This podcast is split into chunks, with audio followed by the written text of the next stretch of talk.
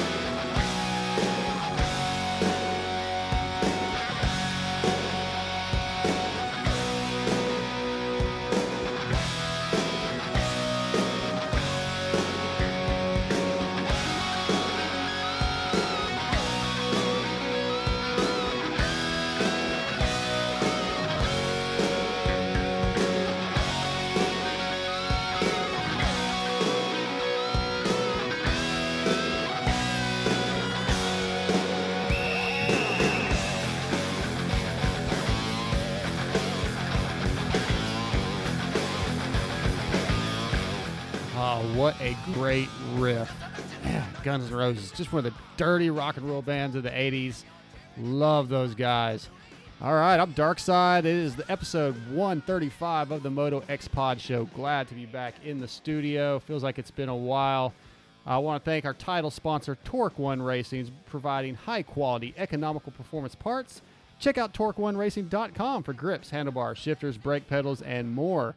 Johnny just sent me over a set of the Defy lock on grips so I can get ready for the World Vet Nationals by W at Glen Helen coming up in November. Pretty stoked on that.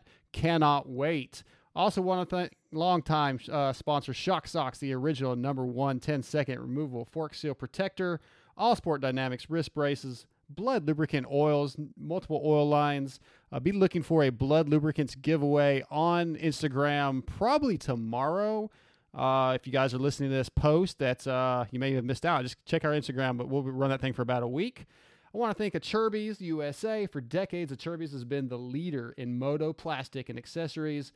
So visit acerbisusa.com or call 1 800 659 1440 and talk to Brian. Uh, he'll take care of you. He's a good dude, always ready for a laugh. Uh, definitely loves Acerbis and will help you out, get you taken care of. Of course, Fly Racing since 1999. Fly Racing has been focused on developing the best gear possible. So check out flyracing.com for all the 2020 line, the gear, and the new Formula helmet.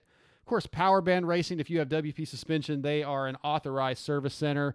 They'll get you taken care of. Also, Works Wheels and Mods for all your Cerakoting engine work. Uh, anything, any kind of mechanical things you need, Brett Hooper will take care of you. Hoop at 2814 at gmail.com. And of course, if you look looking for a custom painted helmet, I mean, who doesn't want a custom painted helmet, right? I mean, um, it's not every day that you can show up at the line and just have this one of a kind badass art piece. But Kirk Hunter with Extreme Colors will take care of you for $295. He will get you painted. Uh, that's XK Helmet Painting at gmail.com. For any of these sponsored links, go to the motoxpodshow.com. Hit the sponsor link. All the links to our sponsors are there. Uh, they'll take care of you. They'll, they'll give you discounts. It, some of them give you discounts. Blud lubricants. If you type in Moto X Pod, gives you a discount. Uh, but yeah, we want you to support our sponsors because they make the show happen. The sponsors uh, are a major part of the reason we are able to get to the Supercross races and the Nationals and get content. Uh, without them, this couldn't be done. And of course, without you listeners listening and the Patreon supporters, if you're a patreon.com supporter of the Moto X Pod show, we appreciate you.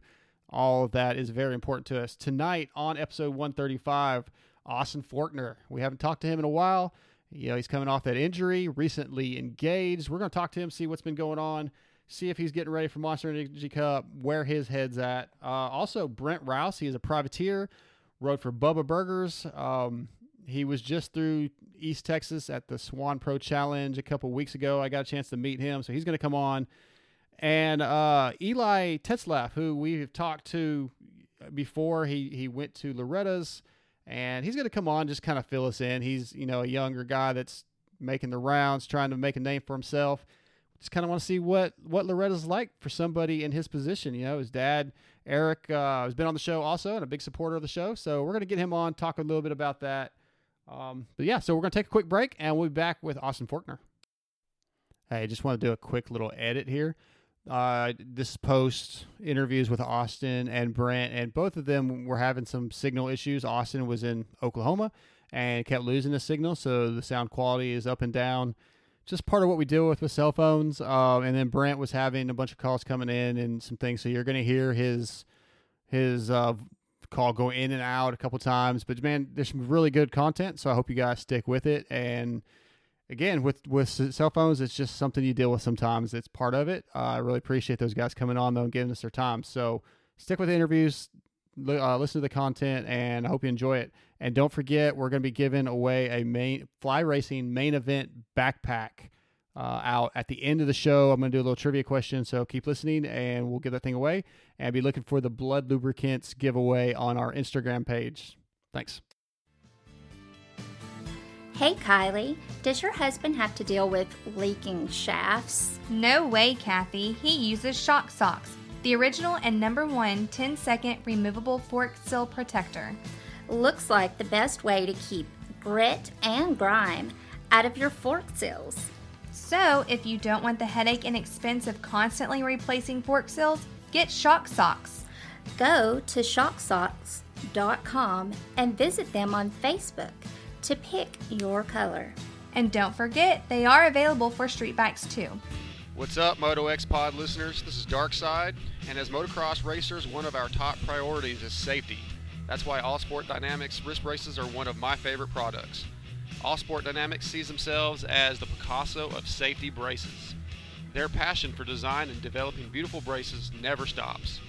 They've had the privilege to work with some of the largest names in the sports industry and have established a reputation for always bringing innovation to the table with every brace. For the pro chasing the championship or the six year old whose mom wants to avoid a broken bone, please try All Sport Dynamic Wrist Braces. Go to motocrosswristbrace.com or check out Instagram at wristbraceguy or call 936 569 1003 and ask for Jeff Brewer or Gary White. And keep in mind, these are the wrist braces that Justin Bogle, Joey Savatgy, Weston Peick, Adam Cianciarulo, Matt Gerke, and Brock Tickle wear in their pro careers. Check them out, All Sports Dynamic Braces. Powerband Racing is a suspension company dedicated to providing best service and products. They are committed to developing new products and improve your ride. They want your suspension to be the best it can be. They're based out of Minneapolis and they're a WP authorized service center and trusted by Ryan Sipes. Mini bikes to big bikes, they cover them all. Powerband Racing has your suspension covered. Contact them at 320-983-3400 and follow them on Facebook or Instagram.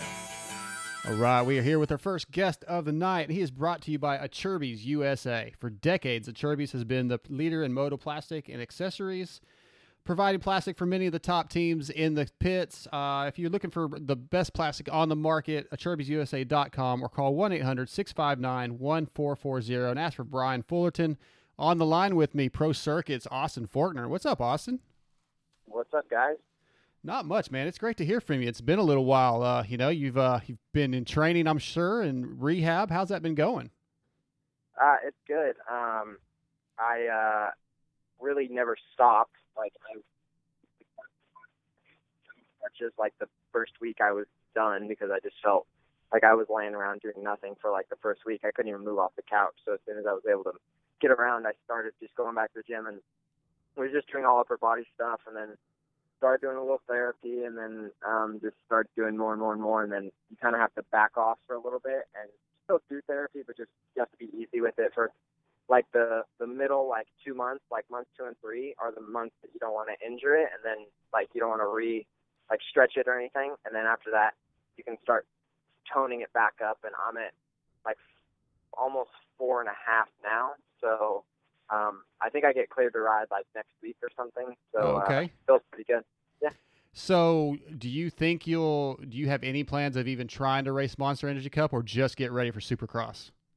Uh yeah, I mean Monster Cup is a 450 race. I'm I wouldn't even I wouldn't race it anyway. Okay, I didn't know if you might try to do it just to have, you know, just for something fun to do, a little like a little uh, tr- trial race, you know. But it probably a safer bet to just wait and uh, get ready well, for yeah, that. I won't even.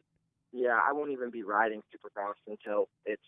I but when it is going, I won't even be riding Supercross. Uh, okay. yet, so Makes sense. Makes sense. Like, there's no way. So Yeah, well, let's go back to the, this injury, man. Uh, I mean, it was a fully torn ACL, right? That's that's um probably a little less common. Most people do partial tears. Uh, you you had torn meniscus, had some bone bruising. I mean, t- talk a little bit about this injury and trying to ride through it the way you did. yeah, it was about as bad as it messed up for me. Like I didn't tear my MCL, I don't think. Um, but but that's about it. I tore pretty much everything else. Uh, shredded my meniscus. It was like like they take pictures of inside this like inside the knee during the surgery, and it was like a cheese grater. Like it looked like shredded cheese. Like uh, so. uh I did that really really bad, and they were like, this, "You're definitely gonna feel this when you're older." And I was like, "That's that's just what I want to hear." But um, right. um, but like it, it was. I mean, an ACL is pretty simple. You tear your ACL. Like mine was fully torn, but that's. Uh, I mean, like it's a bad ligament, but it's a relatively like common injury nowadays. So Yeah. like, like that wasn't a problem, but it was more my my meniscus, and I had to take a lot of time and be really careful with that. Um, at the beginning because I didn't want it to like re-tear my little. But um, the ACL part um, feels pretty good. Uh, it's just getting strength back into it and trying not to like at this point there's not a whole lot of pain left. It's just now getting it strong enough to um, just not re-tear it or not redo something. Sure. Hey, man, I know you're up in Oklahoma. The, the your signal's kind of going in and out. I don't know if if you know. Are we in speakerphone or are you just are you moving around any? No, I'm good. It's uh, it's Oklahoma. We don't Yeah. have cricket service. yeah, that's true. I, yeah, But- I, I, I, I'm- go through there a lot. So, um, hey, so your your results last year pretty amazing. When you go back and look at your finishes, one, one, one, three, one, one, 22 with the injury, and then DNF. I mean, look, you were dominant, man. Um, there, you know, all year during the the the pre race stuff. Uh, Daniel Blair was talking about, you know, you got you finding that edge during practice. You, you know how that you're out there, you would crash in practice and then go out and da- be damn near perfect in a race. Um, do you feel like maybe you should have backed it down a little bit in practice, or do you feel like that was the best way for you to get what you needed? Well, I mean, now, Yeah. it, like, obviously, I definitely would have rather backed it down in practice, especially not practice because the lap before I was like over a second faster than else. I was faster than the Fulton guys that practice. So, um, like I, I was just doing like it wasn't anything like you can't change. I've looked back a thousand times. Oh, I should have just whenever I went by the pit board that lap and it said one plus one point four like I should have just said screw it and just pulled off or just cruised the rest of the lap. But I was on a good lap. Like you don't, you don't when you have a good lap, you don't just pull off. Like so I was like, okay, whatever, I'll finish the lap. Like I'd rather like if the if everybody looks at the lap sheet and they see I'm I have two lap times that are a second faster than them, I'm finished when the race even starts. So like I, I was like I was I was finished I was finished the lap and just got a little back too far back in the whoops. Those whoops were tough. That that track was tough all day. Um, it was just rocky and everything was hard and chewed out, and the whoops were pretty tough. And I just got a little far back. Um, it dropped in, popped the front wheel up, and I rode the, the back wheel for a little bit, and I just got off balance. And I didn't know that that last whoop was so close. Like I didn't know. I, I just stuck my foot out like for balance and like to, to catch myself after I went got out of the whoops. But it turns out like I put it out and it just clipped the top of that last whoop. And Yep. I was, and then I fell, but the crash wasn't actually like it, that bad. I felt it in my knee immediately, and I was like, oh, no, like didn't know what a what a knee injury felt like. I thought maybe it just hurt it, and but it was uh it was torn. So and then but then it wasn't until the next practice that I got really bad because I tried to ride again, and then it moved. It did like the shift, and then if it wasn't fully torn, then it was after that, and then that's what did my meniscus too. So Yeah, and then luckily you had a you know some time off, a couple weeks, and you tried to do uh, Nashville, which man, if anybody ever questioned the heart that you have, Nashville was should have changed their mind because you you know came out there knowing dang, dang good and well that any little bobble or anything could you know just take you out. You know you were you were hurt already. You were killing it. You were you were just ripping out there, and then you know this that little over jump and that what I, I don't know. It's kind of like a Yeah. double thing that you know, Yeah. and, and ah, it was just like the wind was sucked out of the stadium at that moment. I mean, it was just crazy. yeah, Well, I uh, I it, it popped out twice in practice. Um, once in the second practice and once in the third practice. Actually, twice in the third practice. Like it did a little shift and it, like it popped out. So I didn't even know if I was going to be able to race.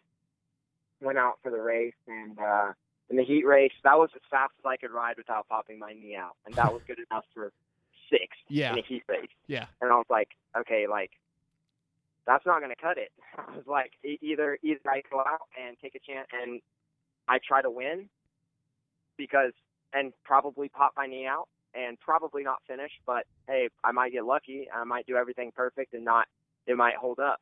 Or I can just ride around in 10th, 12th place and just watch the championship go because I mean, nobody was going to beat Sexton. He was going to win. Like so it was like, okay, like I got to beat him. So Yeah. um, so I so I basically have to win. So I have to just go for it. I got to ride as fast as I can, and and it. I just overjumped that just a little bit, and I was actually kind of surprised myself, to be honest. And the first couple laps, like I was like like I just had the mindset where I was like, you know what, like I I don't, I do not care on the line. Like that was just I was just like, you know what, pops out, whatever. Like this, who cares? So I just ran it. I smashed Sexton the first turn, smashed him before the finish. Yeah. I was like, to be honest, I don't even care. Like, like, and uh, then I just overjumped that and and it popped out. So it wasn't like it, it sucked, but honestly, I kind of expected it. Like, I would have had to have a literal perfect race, Right. not pop my knee out because like it just it just wasn't. You don't have an ACL like eh, that, and you know it's just it's moved around and we strapped it up as tight as I could. I could barely even get my foot on the peg whenever I was sitting down on the bike. Really tight, as tight as it could, but it, it doesn't matter. Like it was just so loose and Yeah. Everything was just blown out basically. So that was uh, the best I could do. Well, it was a hell of an effort, and I commend you for for giving it a shot. Um, you know, and your team, you know, Pro Circuit, they they suffered another heartbreaking loss, of course, at the Vegas Finals, where AC was in a very similar position, where he was the fastest guy all year, probably should have won the championship, and things just didn't go that his way. And I'm sure you heard some of his post race interviews where like Matthes talked to him about you know, or he's been asked, would you have changed anything in your career? You know, injuries and all these heartbreaks. And he says, no, you know, it made me who I am today. Um, so looking back, you know, a few months after the 2019 Supercross, like what have you learned and what can you take away from this for 2020 and beyond? Um, I guess like really, to be honest, like practice doesn't mean a whole lot, and and you know finding that edge is sometimes good because whatever I did this year seemed to work. Just crashing a little less in practice is about the only thing, and that Yeah. getting it through my mind that practice really does not matter at all. Like I Webb, I still remember Webb won a race when he qualified like eighth or twelfth. Like Yeah, yeah. and then he won the race. It literally does not matter, and it and it doesn't matter either because like when we get out for the race, it doesn't like Sexton was like almost half a second faster than me in practice at one race, and it didn't matter. He couldn't go that. He could like those guys can't run that pace the whole race, Sure. and, and I knew that. So that's what like I feel like I already had a mental edge on them just on the gate because I was like it doesn't even matter what they ran in practice because they can't do 15 minutes like this. So like and I can and that was the that was the difference to be honest like that I just knew that I wasn't going to get tired and I knew that I could do 15 solid laps when they might be faster than me 3 out of the 15 laps but the other laps are all slower. So it it you know it doesn't really matter. So that that was my mindset for the race. So I feel like I just had I was really strong in races and I would try to to push that in practice and it wouldn't work and I would get frustrated and stuff and then I would go to the race and and would be fine. So it's just getting that through my head that that doesn't matter. Yeah, it's just all you know. With age comes maturity, as they say. You know, I mean, and pro motocross riders going pro at 16, it's a lot of pressure, a lot of a lot at stake to handle for a 16 year old kid. When you're 16, you probably thought, oh, this is you know, I can handle this. But as you get older, you're gonna look back and probably be like, that's a lot. You know, that's a lot of pressure uh, at a very instrumental time in your life where you're you're learning and growing. You know, mentally. Um, so I, I like hearing that, man. I think I think the future is still extremely bright for you. I cannot wait to see what happens in 2020. Um, you mentioned Chase Sexton a couple times. He was kind of your your rival. Um, does having somebody that is a quote unquote rival does that help you? Do you think that's more beneficial, or can you be just buddy buddies with your competition and still go out and want to you know destroy them during a race? I've been asked that a bunch, and I I know of a bunch of guys that are friends that race each other. Um, to be honest, if I'm battling with somebody for a championship on or off the track, you're not my friend. Okay. Like, I I'm not I'm not a two faced person at all. Like at all. Like I'm like it doesn't matter. So I can't personally I can't go out on the track, blow somebody out, push them off the track, put them into the stands, whatever. and then just say, "Oh, hey, bud, sorry about that." Like, no, that's right. Not, that's not how it works. Like that, like to me, that's two faced, and I'm not. I'm not that. So if I'm gonna race you, if I'm gonna, and and also another thing, it's like, what what am I gonna say? What what is Mitch gonna say if it's the last lap and I have a clear opening for the pass, but I'm gonna have to hit him, and I and I don't go for it, and then we watch the film and he's gonna be like, uh, why didn't you go for that pass? Oh, he's my buddy. I didn't want to hit him. Like, no. Right. Who cares? Okay. This is your job. You're getting paid to win. Yeah. Nobody, like, nobody. When I went up on the gate, nobody is my friend. No one. I don't. I don't. It, it doesn't matter to me. Like, I don't want to have to go be riding with guys and being every single guy I come up on to pass. Oh, I, I don't. Is he my friend? Is he not? Like, no. Yeah. Yeah. Okay. Doesn't matter. Like, I don't. I like and I don't just want to put every single guy I pass on the ground, but I'm just saying if there's a circumstance where I have to hit somebody, then I don't want to feel bad because he's my friend, you know? Like, so I just, and especially if you're battling with somebody for a championship, it, you're just not really friends. Like, yeah. you notice Ricky, James, Chad, were they ever really friends? No. No. No, you no, you, you have that old school mentality. You have the old school mentality that uh, a lot of guys think is missing in the sport now. And yeah, I think that's, you know, you, look, we, we live in the day of social media and people love to be keyboard warriors and people, you know, of course, bash on you or bash on anybody when, when you maybe get upset or whatever, but that's just raw emotion. That's a, an athlete, a racer.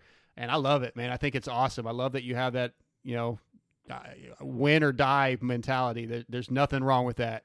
Um, hey, I want to shift gears just for a second. So I want to tell you congratulations on your engagement.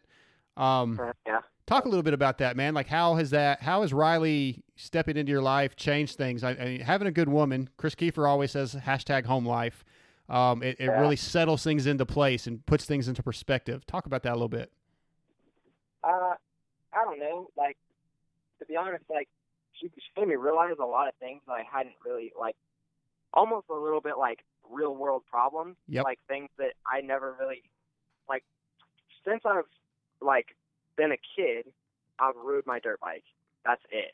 Like, that's kind of it. And now, like, I, I've never had a significant other. I've never had anything else to like really take care of, like, or or look after, you know. And like, now they just are coming into my life, kind of, uh, just made me realize like some things that just, I don't know, like it just made my life more than riding a dirt bike every day Yes. and and all that stuff. So it's just like, it like in a way it makes me feel a little more normal, which, I mean, I get like a, I, a kind of a good thing because I'm about as far from normal as you can get in what I do, especially at my age, and just at all all these there's all these things coming in from all these different people telling you to do this, do that, don't do this, don't do that. You need to train harder. You need all these things, and I feel like with her, whenever I can just go home and just chill and watch a movie, it all just goes like, at least for a little bit, it all just goes flat.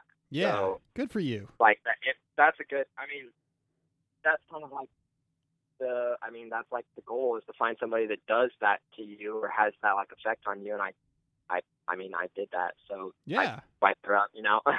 Yeah. Well, I thought it was really cool. Um, I didn't realize this. I didn't put two and two together until Father's Day, and she posted about her dad, Randy. I'm a diehard Niners fan. So Yeah. when she posted that, I was like, holy shit. Wait, wait, wait. Two, back up a second. And I had to put it all together. And yeah, so like I'm a super fan now. Uh, I think that's really cool, man. So I was just kind of stoked on that. But um, I'm happy for you, man. I, I really think with the, you know, the injury and losing that championship sucks but I think it's gonna it's gonna help you grow. It's gonna help your 2020 probably be a little different. And then having Riley there and being engaged, man, I just I, I think this year the other riders need to be scared because I got a feeling Austin Forkner may go one one one one one one. You know, it's it's it, it's going to be rad. It's it's like, and I, I just look back on like the whole injury thing, and it's like, um, it's like if I didn't have Riley or if I didn't have somebody to vent to, and like I'm gonna be honest, like, like, like I'm not afraid to admit it. Like I I did my fair share of crying, and I had bad days after that championship, and after I had surgery on my ACL, I had bad days, and like it it's just good to just have somebody there with you and that you can talk to, you can vent to, you can tell all your problems and everything, and they'll just listen. Like that's that was like it was just huge. And I really don't know what I would have done if I hadn't have had her after my surgery. She helped me out so much with not only just like like getting around because my knee was messed up, but like Mhm. like just mental support and just like being supportive just to me and my situation because I was honestly the pain like PCL it's uh, but like I'm I live every single day I do stuff that's painful like whether it's cardio I'm doing, I'm lifting all that like none of it's really fun like it all is suffer in it so I'm like pain is, is just like a thing but it's just like the mental side like the emotional side of it Yeah. it's tough. Like I was so close to something that I've been working for for 20 years now, and like who like you get so close to one thing you've been working your whole life for, and then in one day it's gone. Like Yeah. it's just it was tough. Like it was the, the biggest battle wasn't so much for me the injury and the pain and stuff. It was more just mental and emotional, and that's where Riley actually had a really really big role more than i- anything was was that. So Well, that's good, man, because I think, like I said, it's going to be a positive in the long run. You're going to look back on this moment in your career and be like, "Ah, it was just a little bump in the road," you know. And uh, um, last question before I let you go: Do you still have the same passion for riding when you throw your leg over a dirt bike? Do you still, you know, get those goosebumps basically that most of us ride when we get to go to the track, or has it become a job? I'll I'll tell you in about four or five days whenever I can ride again. Right. Because I'm sure I'm gonna be really really stoked to ride again. I'm watching guys ride and they're riding like a beat track today. Uh, it's middle of summer. It's just beat, and it looks so fun to me. Like, like, and that that like for them, they're just like, oh, like because they've been riding all season. They're just Right. like, oh, but today sucks. And I'm like, dude, this it looks so fun. Like so that's how you get whenever you don't do something all the time and just stop. Yeah. You don't do it for almost five months. Like you're just itching to get back. So I'm, I, I'm, I will be honest. Whenever it's middle of the season, it's like I didn't ride outdoors this year, but I know how outdoors means. So whenever it's fifth, sixth, seventh round of outdoors in the middle of the season, especially if you're not getting results, if you're getting sixth, seventh, eighth, uh, whatever, like you're just not getting those results that you want, and you're putting in all this work and all this time, and it's just uh, things just aren't happening. That's when it's not fun. Yeah. Like that's that's not a good time because you're working so hard and you're doing all the things you think are right, and you're just having that. That was basically my 2018 outdoor season. I just kept. I would. I had the speed. I would win motos and I would DNF because I'd get taken out by a lapper or taken out by somebody else, or a bike would break, or just Yep. like so many things. And 2018 outdoor season was like that for me, and it's not fun when you're doing that. When you're doing all this work during the week and you're just like, for what?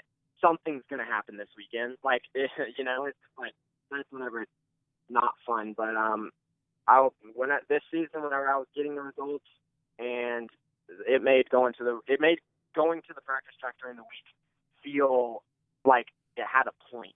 Okay. Like that it was you were doing it for a reason. You're like, I'm doing this so I can keep winning. You know, like it gets to a point if you just have bad results and you're not having fun, then you're just like, what's the point? You know, like Yeah. so, I mean, yeah, for me right now, it's definitely going to be fun. Um, but uh, there are times and situations when it's not, and it does feel like a job on some days. But um, you know, it's I, I mean, it is tough, and but I, I, I think it's going to be worse. Uh, yeah, absolutely. Well, I'll, I may ask you this again, you know, mid Supercross or right before Nationals. We'll see how Yeah. see how you feel. Yeah. But Austin, man, thank right. you for taking some time and uh, Niners Nation. So, Yeah. uh, Yeah. All right, man. Good luck, and I'll. Uh, I'm sure I'll see you probably January. All right, sounds good. Thanks for having me. All right, bud. Take care. See ya. All right, bye. All right, that's Austin Forkner. He's going to come back strong, guys. You know this is going to be every year. Every year, right? We talk about, oh, this is going to be the year. This is going to be the, an exciting year. The the series is stacked, but we got Chase Sexton coming back. Forkner's going to be back stronger than ever. Um, you know, we Dylan Ferrandis, all those guys. This this is to be such a. I can't wait. I can't wait for Supercross. Nationals are over. I'm already ready. Um, I'm getting fired up. I may go take a break right now and go watch some Supercross before we get Brent uh, Brent Rouse on. But anyway, we'll take a quick break and be right back. Since 1998, Fly Racing has been focused on developing the best gear possible. With research and development, they have become a leader in safety and comfort. Fly Racing is worn by many of the top athletes in motocross and supercross, including Weston Peick, Blake Baggett, Zach Osborne, Andrew Short, Damon Bradshaw, and Adam and Tyler Enticknap. 72 Trey, I wear Fly, you should wear Fly too. 2019 Fly Racing line includes the popular Light Hydrogen, the new Evolution DST line, the all new women's light line, a redesigned F2 helmet, the FR5 boot, and Zone and Zone Pro goggles. Fly Racing also has hard parts for mountain bike products and snow gear. Go to flyracing.com or check out your local dealer for more info. If you're looking for top quality hard parts, you need to visit Torque One Racing. Torque One Racing has a passion for the racing industry and are a proud supporter of the Moto X Pod Show. Find the flow with Torque One Racing handlebars, levers, shifters, brake pedals, and grips. Torque One Racing is the title sponsor of the Moto X Pod Show, so support those who support us. Visit TorqueOneRacing.com and order your Defy lock on grips today. Blud Lubricants signature products, Blud Power Sport Series, Blud Racing Pro Series, and Blud Racing Pro Elite Series were all created to bring out the highest level of performance and protection for all types of racing. From dirt track to off road, motocross, supercross, and drag racing, BludLubricants.com has what you need. Along with their oil lines, Blud Lubricants provides chain lube, degreaser, polyclean, and other top notch products. Independent tests have shown Blud lubricant oils to allow your bikes to run up to 30 degrees cooler. Give Jeff Green and Blud Lubricants a try, and you won't be disappointed. Blud Lubricant sponsors of Tyler Powers, Team PRMX, Team TXS, and many other pro supercross and motocross riders. Visit bludlubricants.com today. Yeah, our next guest of the night is brought to you by Blud Lubricant. Blud Lubricant oil lines were created to bring out the highest level of performance and protection for all types of racing. Blud Lubricants has three series of oils to fit your needs, as well as chain lube, degreaser, polyclean, and more. Whether you ride moto, race dirt track, or anything else, visit bludlubricants.com for your oil needs today. And don't forget to enter the Moto X Pod Show discount code. On the line with me, privateer Brent Rouse. What's up, dude? Not much, man. Thank you for having me on. I really appreciate it. Absolutely. It was really, really cool getting a chance to meet you a couple weeks ago at the Swan MX Pro Challenge. Um, you are a true privateer, traveling with your dad, your buddy, um, just crossing the country racing motocross, man. How's that as a lifestyle? Yeah, actually, uh, it's my me and my brother. Uh, we travel everywhere together. Uh, my dad flew out just for that race in Texas. Okay. Um, but yeah, for the whole season, it's just me and my uh, older brother who is my mechanic. And uh, I mean, I did not realize that was your brother. I apologize. oh no, no, no problem. Um, yeah, um, I mean, we we I love this sport. My brother loves this sport, and it's always been our dream to be at this level. And I think that some people they have this expectation of, you know, you're going to get on a team and you're going to be, you know, catered to. And and honestly, I grew up in a working family, and after going through everything, I I I've really enjoyed the privateer life. I always hear people complain about it, but I think it's one of those half full or half empty kind of ordeals where I I look at it as, you know, I get I get to travel the country, I get to see roads that not many people see because when you fly, you don't get to see all that, you know, that flyover states or the the in between towns and Sure. all the cool stuff you see in between everything. So um, I take I take you know everything into consideration. different perspective on it because I know that in X years I'll be you know to work full time with my dad who owns Yeah. a construction company where we live. So when I travel the country, I you know I make an account like you know I have an opportunity that not many people in this world will ever get. So I take everything in you know into consideration, and I stop and I see like this summer I went to Mount Rushmore, I went to Savannah, Georgia. Um, I just make stops in between at major iconic um, cities or um, venues and stuff on the way. Um, and I I love it. I love the product of your life, and I can't really complain. Yeah, that that seems like the way to do it, man. I mean, you're just ta- you're making it like I said. I mean, memorable and fun. It's not all work. You're having a good time with it. That's that's really cool. I, I did not know you were getting to do that. Um, so we talked a lot about you know you got Bubba Burgers on board this year, helping you out a ton. Um, so if anybody that went to the Nationals walked through the pits, if you saw the van and the trailer with the Bubba Burger logo, that was Brent. Um, and you were also helping out the Rocky Mountain KTM team cooking burgers. Is that right? At times. Uh, that that was during the Supercross, Supercross. season. Yeah, for West Coast Supercross, um, I was cooking um, burgers and doing their um, sponsor rep work. So inform um, the guests that Rocky Mountain would have.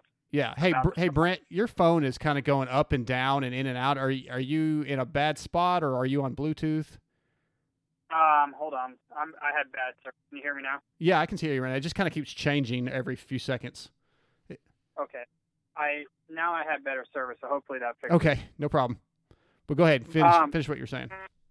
Yeah, so I um during the Supercross season, I I did some sponsor rep work with the Rocky Mountain guys, and then during outdoors, obviously I have my own thing going on, and I don't really have the ability to help that team. Um, and they they do a good job on what they what they need to do. So um, I'm kind of on my own um, during the outdoor seasons, kind of just running my own program and Right. my own team.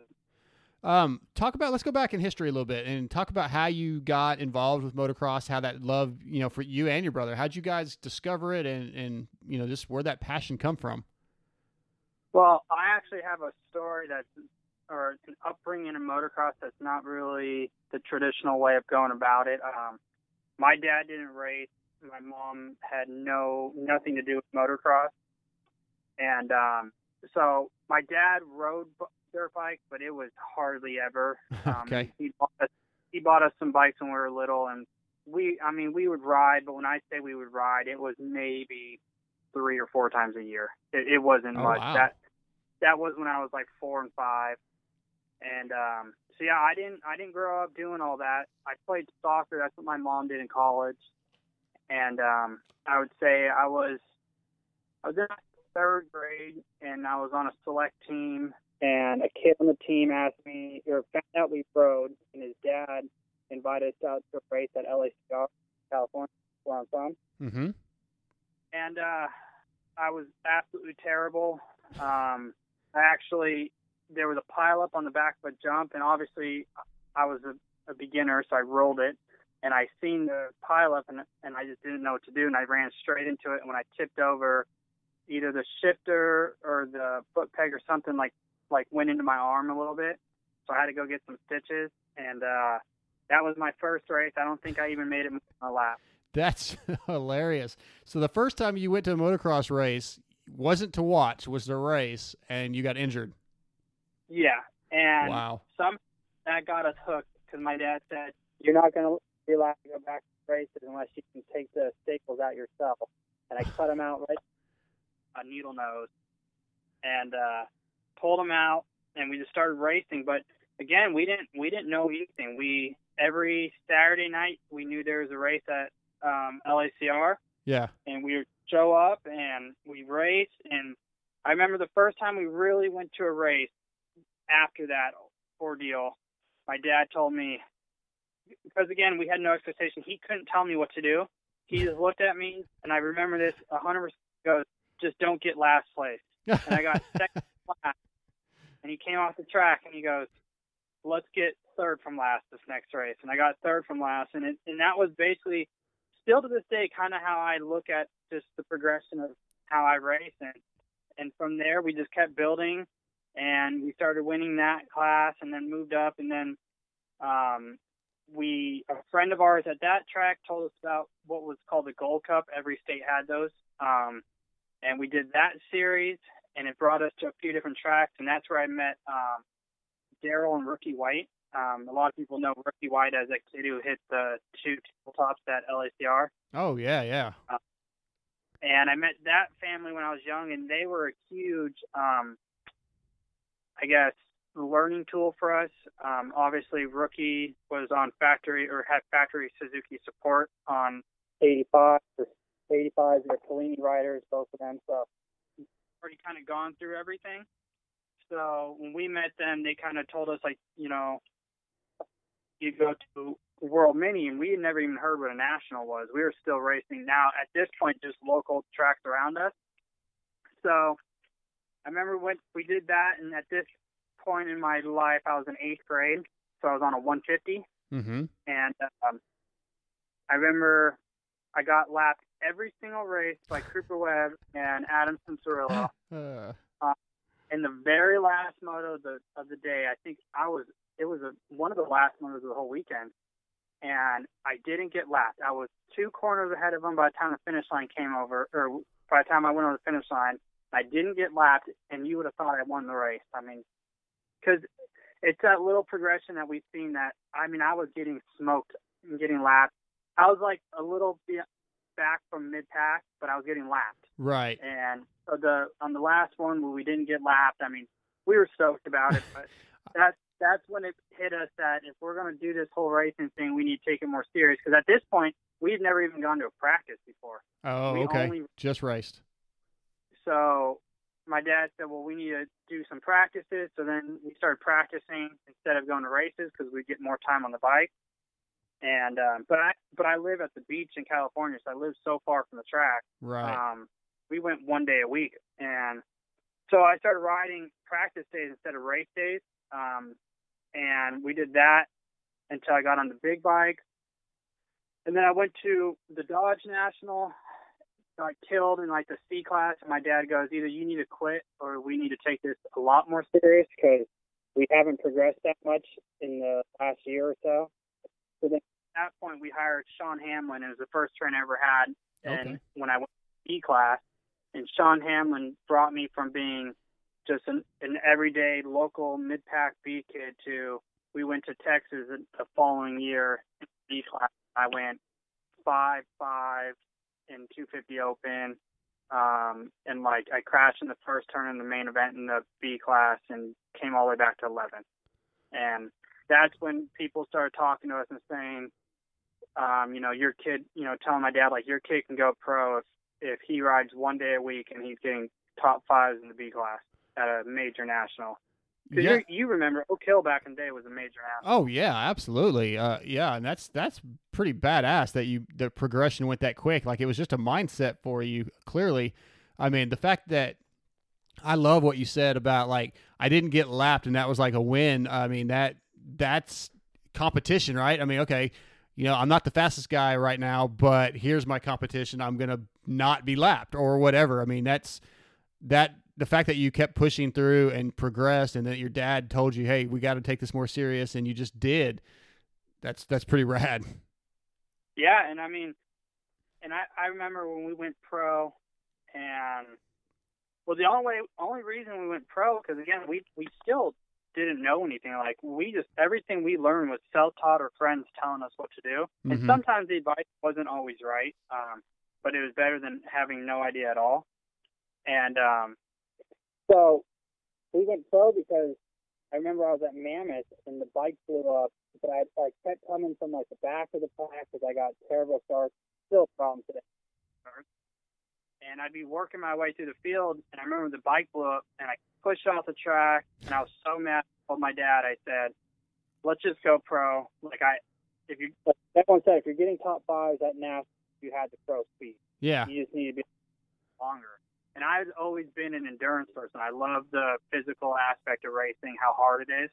So the endurance thing was kind of my forte. So I said, let's just go pro because it's going to be just like every aspect of our racing career so far. We're going to come in, we're going to suck. We're going to get, we're, we're going to get beat, and we're going to keep getting beat, but we're going to keep progressing.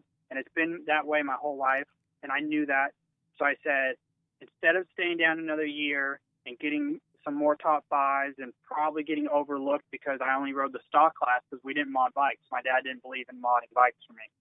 So That's I interesting. said, yeah, he told me, and and I use this to my, um, you know, outlook of racing to this day. He always always used to tell me. He'd first hit me with, "Do you think you're riding that bike as fast as it can go?" And sometimes I would say, "Yeah, I do." And then he would look at me and say, "Do you think James Stewart could could beat you on that bike?" And I would say, "Yeah." And he said, "So." Yep. So Yeah. Yeah, that's your dad, man. That's he's the voice of reason. I like that. Like he, you know, not pulling any punches, but motivating you at the same time. Yeah, because he he grew up in a background where he ran away at a young age, and he's made a very good life for himself. And he always told me, and he always told us, like when we would get beat like this, and he would always say, if you really want something in this life, you won't make the excuses. You'll just make it happen. Like you don't need to tell other people. Like no one else needs to tell you what to do to work hard. You'll just do it. Hmm. And so, and I, I agree 100%. So when, whenever, you know, obviously you get frustrated at races and you start throwing blame on the bike's too slow or, or the suspension hasn't been serviced in three years because we would go that long without suspension. Sure. And he would always come back with, I guarantee you Ricky Carmichael could have won that race on your bike against all those kids. And I would always, you know, I mean, you couldn't argue with that because you could have put Carmichael on that bike and he probably still would have beat him. Yeah. Oh yeah, yeah. You, you're right. You know, and as human beings, we like to make excuses and. You know, well, if, if I had this, or if you know this person has this advantage, but really that's not always what. Very rarely is that the reason for, you know, your quote on not necessarily failure, but you know, just you have to work your ass off, and you're doing that, man. I mean, it's cool. You know, you're going to, driving across the country to go to these nationals, and I know I'm, you're not getting rich, I'm sure, um, but you're doing it for the No. love of it and doing it for whatever it is that drives you. That's what it's about, man. That's what motocross is about, and and you know, going to freaking WW Ranch when it feels like it's 300 degrees, and you know, for what really, other than the love of the sport.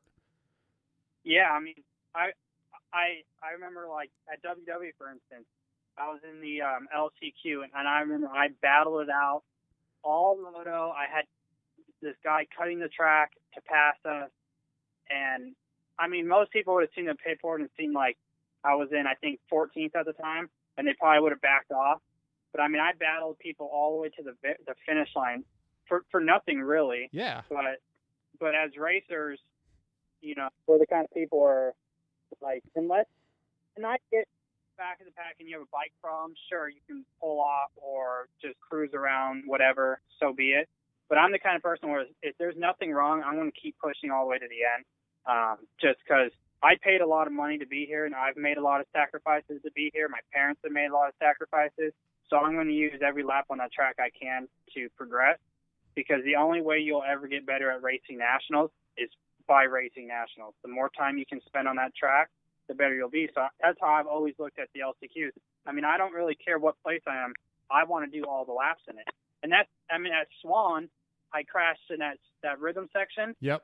and I I rushed back to my brother and I said, let's get some tools and straighten everything out. I hadn't realized I had bent the bar mount so far the other way. I just thought everything was bent up, so I had to kind of like roll the bars forward and and I tried to go back on the track and and obviously I made it like another four feet and realized how bad the bike was actually mangled up.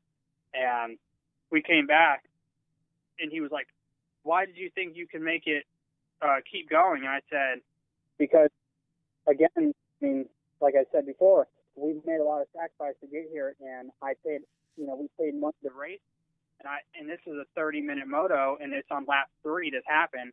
I still have plenty of laps to do. Yeah, I'm out of contention for money, but I still want to get my time on the track. We paid for that time, so That and that's like again, that's the only way you're going to progress is like getting back on the track and continue to ride, continue to push to be in the races or practice, just to be on the track. And people make a lot of sacrifices, and I see a lot of kids growing up who just pull off the track, and I'm kind of like, I think if they were paying that money, they would think they would they'd be a lot different you know, Yeah. than what they're doing. Absolutely, yeah. It's very impressive that you have that mentality. Uh, let's talk a little bit about the bike builds, man. That's something that that's kind of how you and I really started talking. Uh, I mean, you were hanging out with Vann Martin and the crew over there, but we started talking about the old uh, 99 CR250 I had in parts, and uh, you do a lot of bike builds. Your website, uh, BrentRouse553.com. There's a bunch of them listed on there. Talk about that with you and your brother and that the passion for that. Yeah, so it's actually my my brother was the one who who got into that.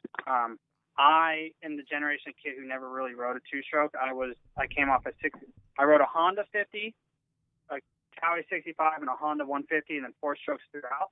So I never really rode two strokes, but my brother did. Um, his first big bike was the 252 stroke um, because he's a little bit older than me. So it's always been his thing to build and do all these bikes and um they started growing popularity. I know he did like a couple of them on his own Mm-hmm. and grew a little bit of popularity and he bought this 1995 and that was our first real build and that's the year I was born so it kind of like you know it resonated with me like oh okay I, I want to help build this bike with you Yeah, So all that I took- all I get from that is I'm old. yeah that's what everyone tells me when I say that um 95. But yeah, so it resonated with me. So I was like, you know what? Like, I want to help you build this. And, you know, I have a lot of connections through sponsors and stuff. Um, so I said, let me reach out to my personal sponsors. And then, so I reached out and that's, and then I got in contact um, with Jay Clark, who does a lot of the bike builds for Racer X. And he said, well, like, you know, what, what do you plan on doing? And, and we kind of explained to him. And he said, well, I can help out and we can put in Racer X uh, magazine on their online stuff. So we worked together on it, and we we made this elaborate build, and it, was it, was our first real big one, and it was an eye opener to how much work goes into these, especially when you start working with the magazine. And um, my brother ended up giving it to me on my birthday, um, the bike. So then it kind of became a thing we started doing, and uh, we ended up building three or four more of them, and right now we're in, in starts of two more for uh, the remainder of the year. But um, it's just a lot of the companies they. Hey, they Brent, I can't get- hardly hear you. Oh, I'm sorry. Hold on. Okay. I keep getting a lot of calls, and that might be what's cutting in here. Oh, okay. Yeah, because I got like four missed calls right now. um, Busy guy. Yeah, I don't know. I don't know why there are people are calling right now. Um, so yeah, it, it gained a lot of popularity, and a lot of our sponsors loved the um the exposure it got because they get a lot of views. Yeah. And, um, that's kind of how it took off when the sponsors loved it, and you know my brother he wants to do it, and now his goal is he wants to have 102 strokes one Oh, day. nice. and he's he's sitting at 20 right now, but we have no room for bikes, so we're tearing them in boxes and uh, just shoving them in little sheds, and they're just sitting in these little plastic boxes. Um, and then he pulls them out when it comes time to build them. We build them, and then we put them in dealerships to display because we have no room for them. Yeah, you guys need a, a showroom. Well, yeah, and I mean, anyone who's been to Los Angeles or the beach cities out here knows there is no room. I can touch my neighbor's houses. Yeah, yeah, it's tight living out there. Um, I I, I love SoCal. I, I I'm ready to get back out there. I love the beach, so I'm kind of jealous that you get to live by the beach. Yeah, the weather is a lot nicer than out there. I can say that. Yeah, it's it's super hot, super humid here. Um, you know, out there there's that dry heat, but man, you could always just go get in the in the Pacific Ocean or go up in the mountains or whatever. I, I love it. Um, Yeah, see where I live, um, I'm I'm really close to the ocean, so I just get a breeze at all times. So we Yeah. don't really have. Ours is 75 year round. sounds perfect. I, I may come visit soon, so yeah, if I if I knock on your door, I'm I'm here to hang out. Well, it should be good when you get here for World Vets, though. Dude, yeah, I'm really I cannot wait for that. I've I've been training, which is uh, saying a lot for me, uh, and I'm ready, man. I can't wait. November first can't get here quick enough. Well, it's one of those things. If you can do 10 laps in Texas in the summer, you can do 100 here in California. That's good because I can right now I can do about eight laps here in Texas. So maybe by the by the November I could do ten, hopefully. Are they 10 lap races for you guys? Oh no no, I, like you mean at, at Vet Worlds or here? Yeah. Vet World? Uh, I think they're five lap races, so two five lappers per class, I believe. You should be fine then. Uh, you don't know how bad uh, out of shape I am, man. Uh, that- yeah, the track was rough too, so that that won't help though. Right. Yeah, but I I've been riding my mountain bike and I've been running and I, I rode it underground this last weekend and what Swan a couple weekends ago. So I'm gonna do my best to be race ready. Well, that's good. I mean, again, like you said, keep training. What it, and the heat's going to help you, I think, because when you get here, it won't be as hot. Yeah. So that's going to help a lot. And um, I, I think a lot of it's mental, honestly. You're If- probably right. A I lot of it's mental. If you know you're going to to um, you know suffer a little bit, and you just come to terms with that, then I think you'll you'll be fine with it. yeah, I need to I need to get my mindset right for that, like you know the mental side of it. And you know, I, I came out two years ago and did it for the first time. It's the first time I'd ever raced Glen Helen.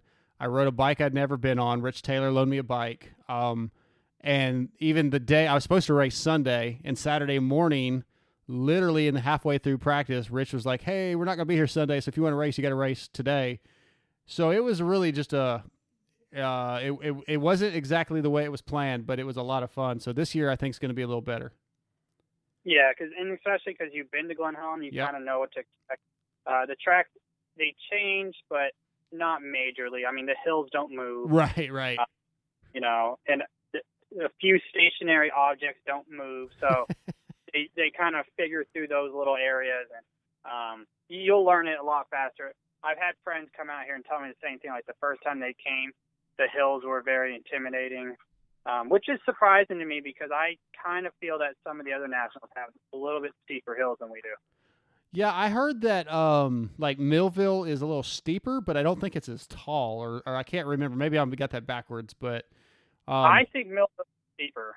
That's my opinion. Yes. But I, a lot of people have also told me that's because I've grown up my whole life at Glen Helen, so it just seems normal to me. right. Um, I remember when I rode Millville. I mean, it did feel at home. Like I made a lot of passes in my, like in during qualifying and in our LCQ races coming down the hills, because there's something where people that I've learned on the East Coast, some people who live in like let's say Kansas, Mhm. they've never even seen a hill before.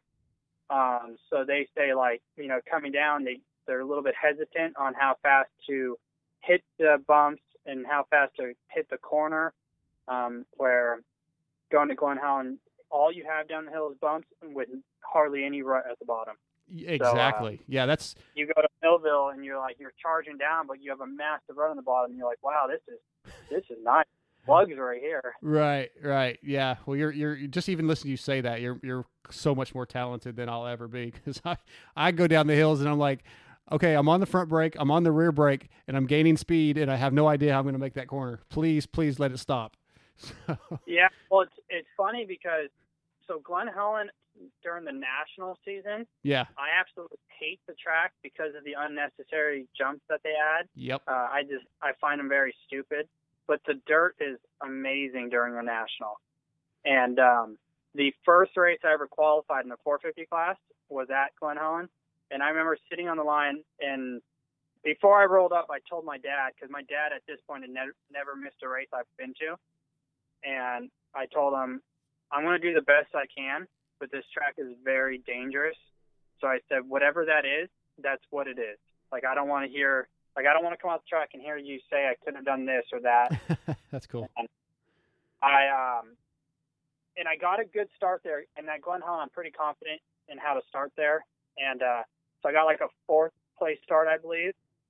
And um, I remember I passed one guy coming into the second corner, and then we're coming down the big downhill. And I knew if I didn't hit, if I didn't get to the lead before those big jumps, I wasn't, we weren't going to win this LCQ or maybe even qualify.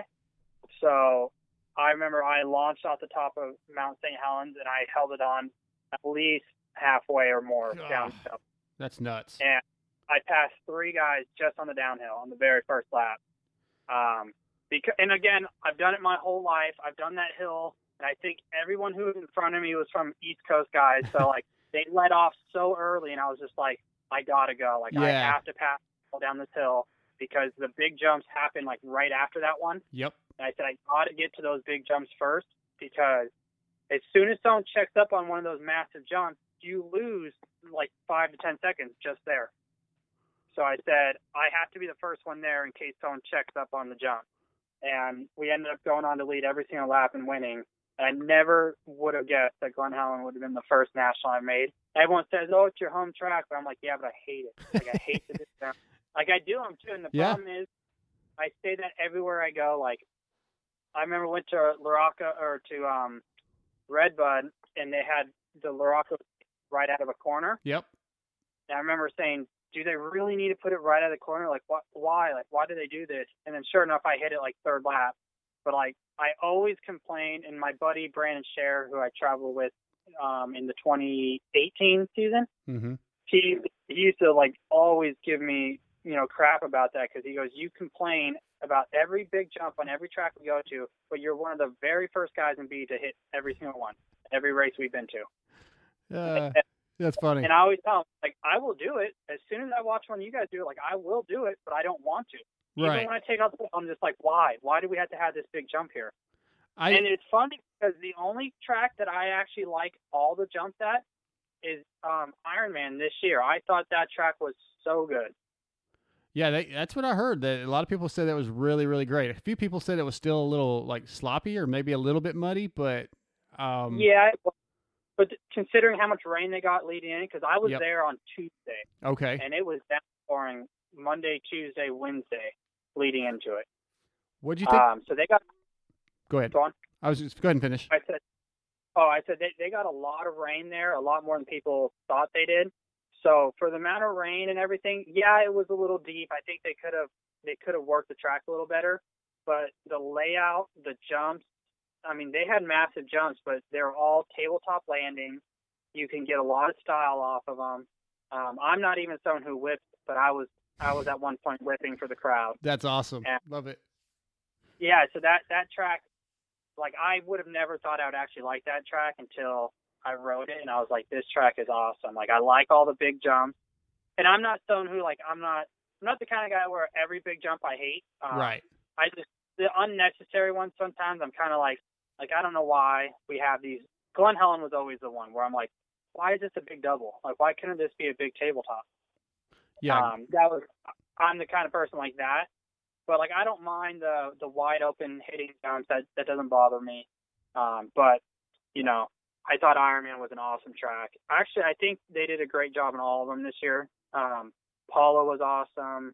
Redbud was awesome. I, I think I don't know what they might have done um, with Davey Coombs, what he said, or what their plan of attack was, but this year the tracks seem to be a lot better than they usually are, and I think some of the racing was a lot better um, in some of the classes. So hopefully they do something like that next year as well. Yeah, I think there was a, a lot of people have talked about the track prep this year, and yeah, and maybe maybe they're listening. I hope so because that's what we want is good racing, right? We want everybody, we want to be fairly close and uh, have a battle. I mean, who wants a ch- a championship wrapped up two rounds before the end? Um, yeah. good racing is what it's about. That's why the people pay the money to go go to the races, and we pay the money for the NBC Sports Gold app and all that. Um, uh, what do you think about Millville and how that thing came around after the storm that morning? Well, so Millville's a funny story. So I, I guess that long story short, I didn't even race Millville. Okay. I, I was there. I got geared up, ready to go out for the first uh, qualifying, Mhm. and we, we could see like the wind got picked up while we were sitting on the line. There's lightning coming, and we're like, oh, they're gonna call this. And a bunch of like, a bunch of local guys, kind of like their mechanics to walk off, and I'm like, you know, I- being from California, I was just sitting there, and then it just started downpouring and I was the first guy who started my bike up and just started heading back. And and the AMA officials were like, no, no, no, we're going to wait it out to stay here. And I'm like, I am not staying here to get a let, you know, to to get uh, struck by lightning or to get flooded. So I I you know motored back to the to the team setup, and uh, like I talked to Bobby Piazza who was riding for me that weekend, Mhm. and he was was I barely made it up some of the hills. So we're sitting there, and I was in my gear all the way until about four minutes before we were head going to head back out. And um, a friend of mine came up, and he was not in his gear, and I said, "What are you doing?" He goes, I'm not going to go out there because there is no way we're going to qualify because there was 39 guys in A, so they're only going to take one guy out of B. Yeah. Said that's true, and he goes, they're going to take one guy out. And he goes, what are your odds of being number one? I said, I would like to say really good, but I'm an awful mud rider. so I said, I'm the kind of guy who has both feet off at all times. So I said, you know what? I think you're right on this one. I, I talked to my brother. We called my dad, and when we all came to agreement, we're like, you know what?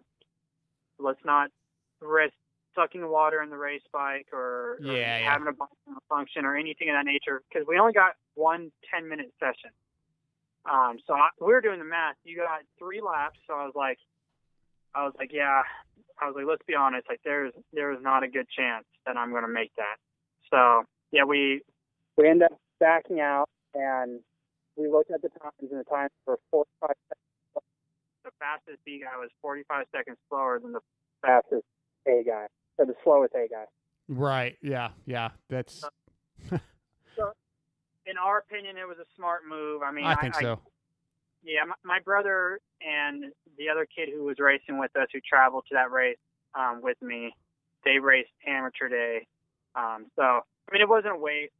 I had, like I said, Bobby Giles roasting that weekend, and I had another guy. So it wasn't a waste, but I would have liked to ride. But just knowing that mud is not my strong suit and how much it rained, because it's, I don't know if you were there, Yeah. Oh yeah. if you were at that race, I mean, it downpoured.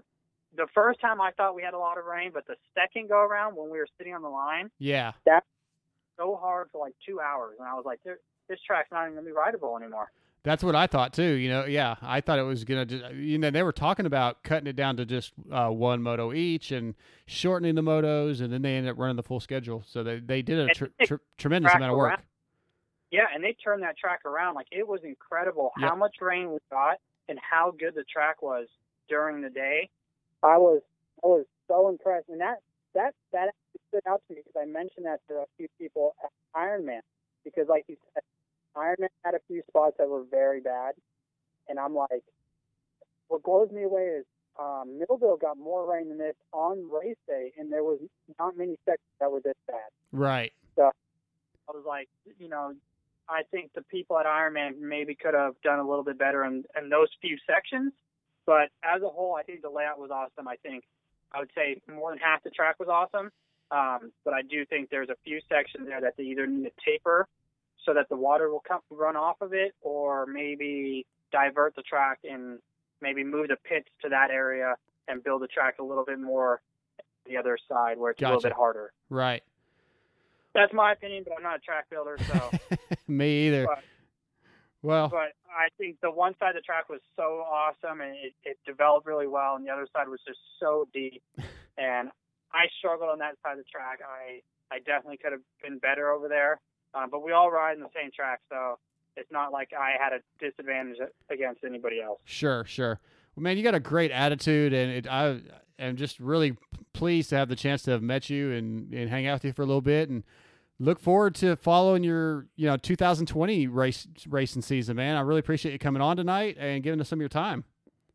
Yeah, I appreciate again. I appreciate you uh, having me on, and um, like I said, I, I love the sport. I love.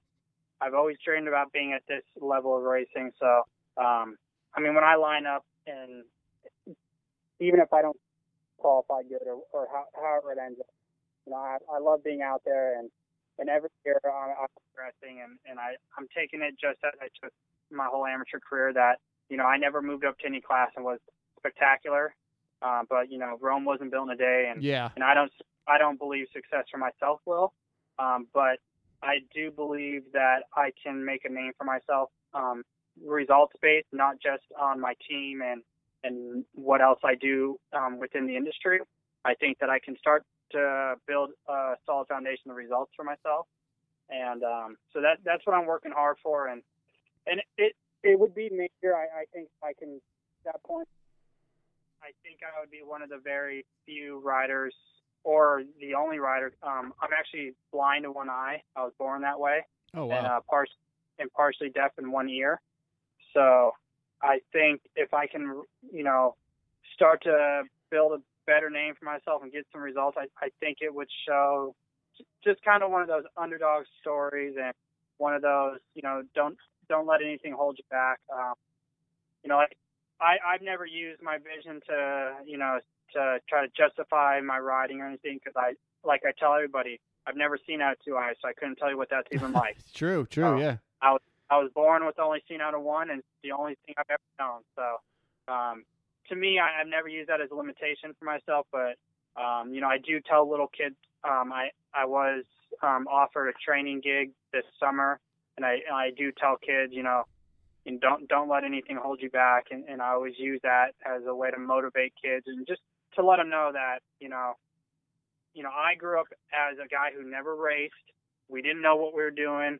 You know, my vision, my hearing, stuff of that might have held me back, but I just kept working at it and I got to this level. And my dad always tells kids when I'm training, he always goes, I never thought he'd leave the novice class. And Wow. so we've made it a lot further than we ever thought we would. And, and I take that into consideration every time I'm on the line that, you know, if I, I told my dad this summer, um, I think I qualified like fifth. I qualified fifth out of one of the rounds, and me and him were talking about just the progression that I've gone through, and and you know that was my my best um, group qualifying, and I just said like you know can you imagine if back when we were at LACR riding Saturday nights, if someone would have come up and told you that your kid will be a pro one day and he will qualify for races, I was like I would have. I think we both would have laughed at him. Right. Yeah. Well, man, you're an So it's been- inspiration. It's really, really a badass story, and yeah, man, it's it's just cool. And thanks for coming on and talking about it. Yeah, thank you for having me. Um, and I'm glad I can share my story. And I think a lot of people don't know who I am or you know what I stand for. And um, you know, I love the privateer life, and you know, I love grinding away at it, and I want to get better. And um, so again, thank you for letting me come on and just you know uh, tell everyone about myself. Absolutely, Brent. It was great meeting you, and uh, we'll talk to you real soon, man. Thank you. Thank you. All right. See you later. All right. That is Brent Rouse, R O U S E. Check him out, BrentRouse553.com. Follow him on Instagram. Uh, really great kid. And just, yeah, man, he's got a lot, a lot of really cool story. You know, I didn't know any of those details about his uh, starting out getting riding and, and the way he was brought up. Sounds like he's got really great parenting, obviously. Um, very inspirational. I cannot wait to watch him next year and follow his story. Okay, gonna take a quick break, and we'll be back with Eric and Eli Tetzleff. For decades, Acerbis has been the leader in motoplastic and accessories. With research and development, they continue to be on the top step of the podium each year. With products that fit perfectly, look amazing, and last, Acerbis is what you need. Acerbis is the proud sponsor of Factory Red Bull KTM, Factory Kawasaki, TLD KTM, and many more teams. If you're looking for full plastic kits, individual pieces, disc guards, chain guide sliders and blocks, frame guards, gear, or any other of the numerous products Acerbis offers, visit acerbisusa.com or call 1 800 659 1440 and Brian and the crew will take care of you. Make sure to let them know that the Moto X Pod Show sent you. Once again, we're back. With another guest of the night. Our next guest is brought to you by Extreme Colors. Man, when you're rolling up to the line with a custom painted helmet, it's one of the coolest feelings you can have. If you've never had a custom painted helmet, you're missing out. Kirk Hunter and Extreme Colors has been painting helmets since 1989, and its price is still the same to today. $295 gets you a professional, one of a kind paint job on your lid. So contact Kurt at xkhelmetpainting at gmail.com or just hit us up at the Moto X Pod Show contact form. We'll get you in contact with him. On the uh, on the line with us right now is Elijah Tetzleff. Uh, Elijah, what's up, dude? Not much. What's going on? Dude, just uh, plugging away with another show, and um, really excited to talk to you, man. Your your dad contacted me earlier, and it's been a little while since we've talked to you. And last time was, you know, you were kind of starting your journey to Loretta's. And why don't you talk about how that went? What was the whole experience like, just as a whole, to begin with, getting there, uh, you know, uh, qualifying everything. Oh yeah, it was uh, it was a lot. It was uh, when I uh, talked to you, I think I was doing like ninth at Freestone. Um, Yeah. I'd come back, I was still on a 125, and I came back and ended up getting a 250 and put some time on that. Just hit as many of the fastest races as we could to put ourselves up against some competition, and um, we did that. headed off to regionals and ended up doing a lot better than I was than I thought I was going to do. Ended up getting a regional championship, came home with a win at Millville, and uh, just went into Loretta's with a lot of confidence, and it was just it was a whole exciting deal. It was a lot of fun. Um, I just don't think I've, I it could have gone better. Yeah, so talk about that. I mean, going in with the confidence that that I mean, that's a key right there, right? I mean, you, you you probably didn't think in the beginning of this journey that you would have that confidence, but I mean, clearly with all these races and all this competition, something something changed.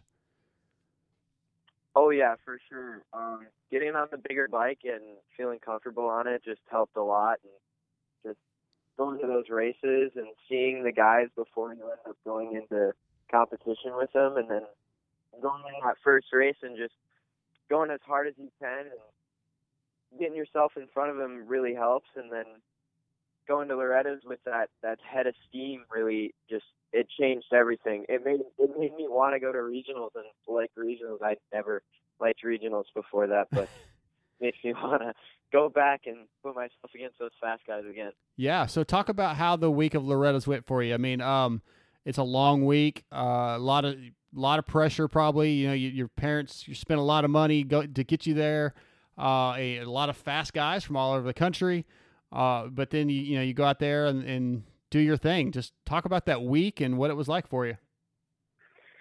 Oh yeah, the the week went great actually. We got there, we got a good spot. Um ended up having really good weather for all my races. I came in and it was like 80s and wasn't too hot, nice breeze and just good practice session. I um I really got to feel the track and had a lot of fun on the track and just went out there and rode my ride instead of trying to put down the hottest lap I could and played a little mental game by not wearing my transponder but it was it was a lot of fun.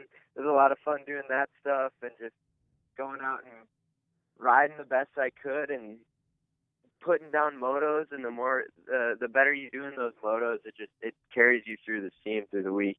Yeah, I can imagine. That. And remind our listeners what classes you rode. Um, I rode 250C Limited and 250C Junior Limited, and yeah. And what were your finishes? I think I ended up.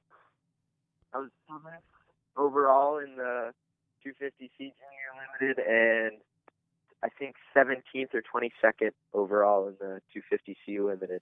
That's Brad, dude. And and this is your first time going, correct? Yep, first time going.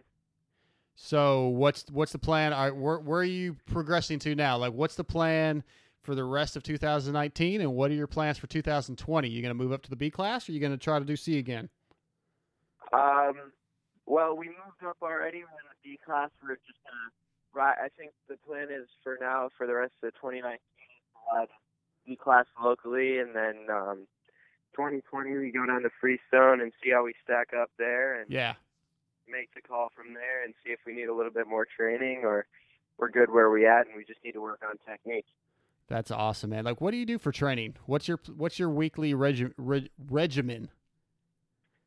Up here when I'm um, getting ready for when I was getting ready for Loretta's, we did uh, about two to three days a week riding uh, over at our local track, Astelon. It's about 20 minutes away. It was built in an old gravel pit, so the dirt's not the best, but uh, Doesn't sound like it. yeah, make do with what we got. So Hell yeah. yeah, two to three two to three days over there, and then um, I try to get on the bike during the days I'm off and just go ride around town and get my legs moving. There you go. That sounds like what I'm trying to do. Like I try to ride BMX at night and ride some mountain biking just to just to get my old ass in halfway decent shape. Yeah, yeah, it really does it to you. Uh, you're you're not lying. I think I'm gonna go buy a road bike this week. Like probably just a cheap Walmart road bike, but something just to start doing that also. Because I, got I was just talking to so uh, well, I just had Brent Rouse on the phone and he's a privateer and I was like, hey man, I'm doing vet nationals this year and I got a long way to go to get in shape and I've only got about a month and a half, if it, even not, barely that. Yeah, a lot of those guys are killing it on those road bikes. Some of those some of those dudes that train the motocross riders are like pro road bikers. and They Right. go out and do Yeah. like four something. Hey, Elijah, your phone's going in and out. Uh, Can you get to a better spot? Uh, yeah, I can try. Okay. Am I good right here? Uh, yeah, that's okay.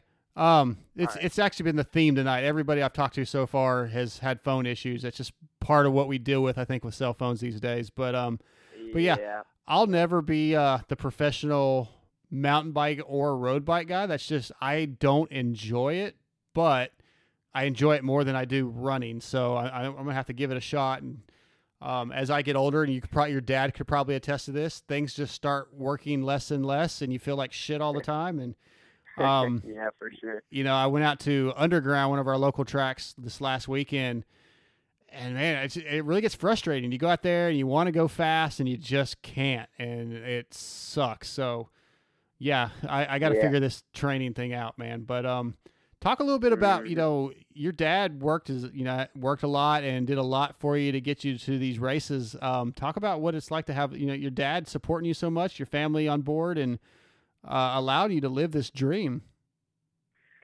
Uh, it's it's good. Um, I I get closer with him every day because Yeah. you you get to talk to him all the time and you get to spend all those weekends with him and I just think it it's totally different because you to all of them deeply about like you know I'm doing this and I'm really committed to it and I'm sorry if it takes out of something that you're trying to do but it's just It's cool. and they're completely supportive with it and they're totally behind it.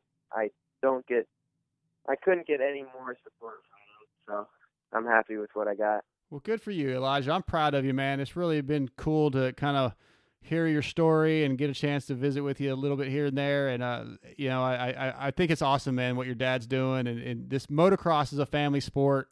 Um, you know, whether it be your actual immediate family or the people that you you know get to know while traveling and going to the races, they become family. Um, so it's really a, a very cool story to hear, and, and uh, I've had a great pleasure getting a chance to just get to know your dad a little bit through social media and the show and talk it and and all that. So man, it's cool, I'm, and I'm I'm happy for you, dude. Yeah, thank you. Of course. Is your dad there where I could talk to him? Uh yeah, he's right here. One second. Let me All go right. grab him. What's up, Dark Side? What's up, Eric? How you, man? Good. How proud how proud of you of your boy? Oh, I'm so proud. He he did so well, eh, better than I could even imagine. That's what I was going to ask. Like going into this thing and deciding that hey, we're gonna we're gonna see how this goes. Like, what did you think? What were your expectations at that time? Going into it, I was hoping for you know a top twenty, top ten. I mean, I I, I shouldn't say that. I was hoping to win, but going into it realistically, Yeah. I was thinking we could do like a top ten. Okay. Yeah, that that's So- still that's pretty that's that's really good expectations. You had a I mean, you know, like I I find myself being negative on my my expectations of myself. So Sure. yeah, yeah, so that's pretty cool that you had that much faith in your boy, man. And I mean, he he seems like he's working his butt off, and um, he seems very uh, very appreciative of it. And I know it's it's not easy, man. These things are expensive. Oh yeah, it, I mean not to throw a dollar amount out there, but it was it was not cheap. Yeah. And you know we did it. We did it with my truck, and we have this 20 foot trailer that's got a little bit of uh, the front 10 feet is camper. Okay. So, um, I mean that's the way we spent the weekend. it was it was uh, interesting to see all the big haulers. Yeah, the buses. and- But also, it was interesting to see too people with the same setups, if not less than what we had. So right. quite a mix. Yeah, man, that's the hey, Loretta's is you know the like the the heart of it, right? I mean, you get yeah, all Yeah. walks, all all um, and uh, skill levels. Not no, I guess not all skill levels, but uh, you know whether it be the beginners or the the the A riders, the the fast kids, you know. But you have all mixes Yeah. and. Pete, like you say, people coming in that are on quote unquote factory equipment, and people that are coming on on bone stock stuff. But it's all about the love of it and suffering through the the temperatures and the work, eh, but for something that we Yeah. love. We we were just talking to a privateer, Brent Rouse, who who is uh man that's the life he lives. You know, he's a he's a true privateer, and you got you have to love this sport to do it that way.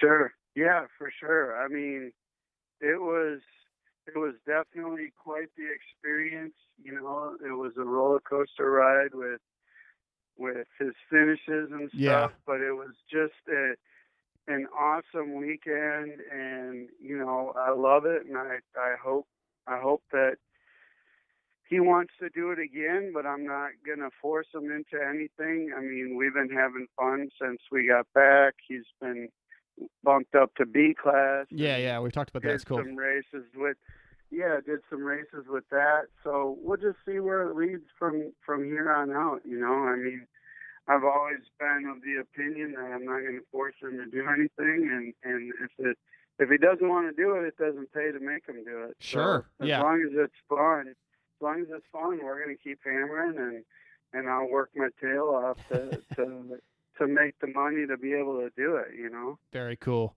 Well, Eric, man, uh, I'm glad that I had a chance to get you and Eli- Elijah on. I appreciate you reaching out to me and and and reminding Yeah. me, you know, to get you back on because yeah, that's a really cool story, and it's been a pleasure getting to know you a little bit. And we at the Moto X Pod Show appreciate your your listening and your support so much. Yeah, no, I I appreciate you guys. You know, it's it's another link into the sport that I love. So Yeah. thank you, thank you for having us. I appreciate it. Absolutely, man. Well, you guys have a good night, and we'll talk to you soon. And um, man, let let me know when you guys come back down to Texas, and we'll try to get together. Well, we'll be there again this this coming season for Freestone. So Heck we'll yeah. then, bud. Sounds good, dude. Thank you so much. All right. All right. Take care, Jamie. All right. See you, bud. Bye. Bye. All right. Again, Eric and Elijah Tetzlaff. Um, again, man, we're going to wrap the show up just about episode 135.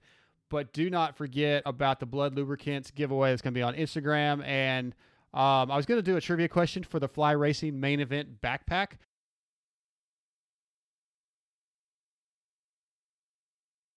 But instead, let's just do uh, send an email to the motoxpodshow at gmail.com, or you can go to motoxpodshow.com and hit the contact form.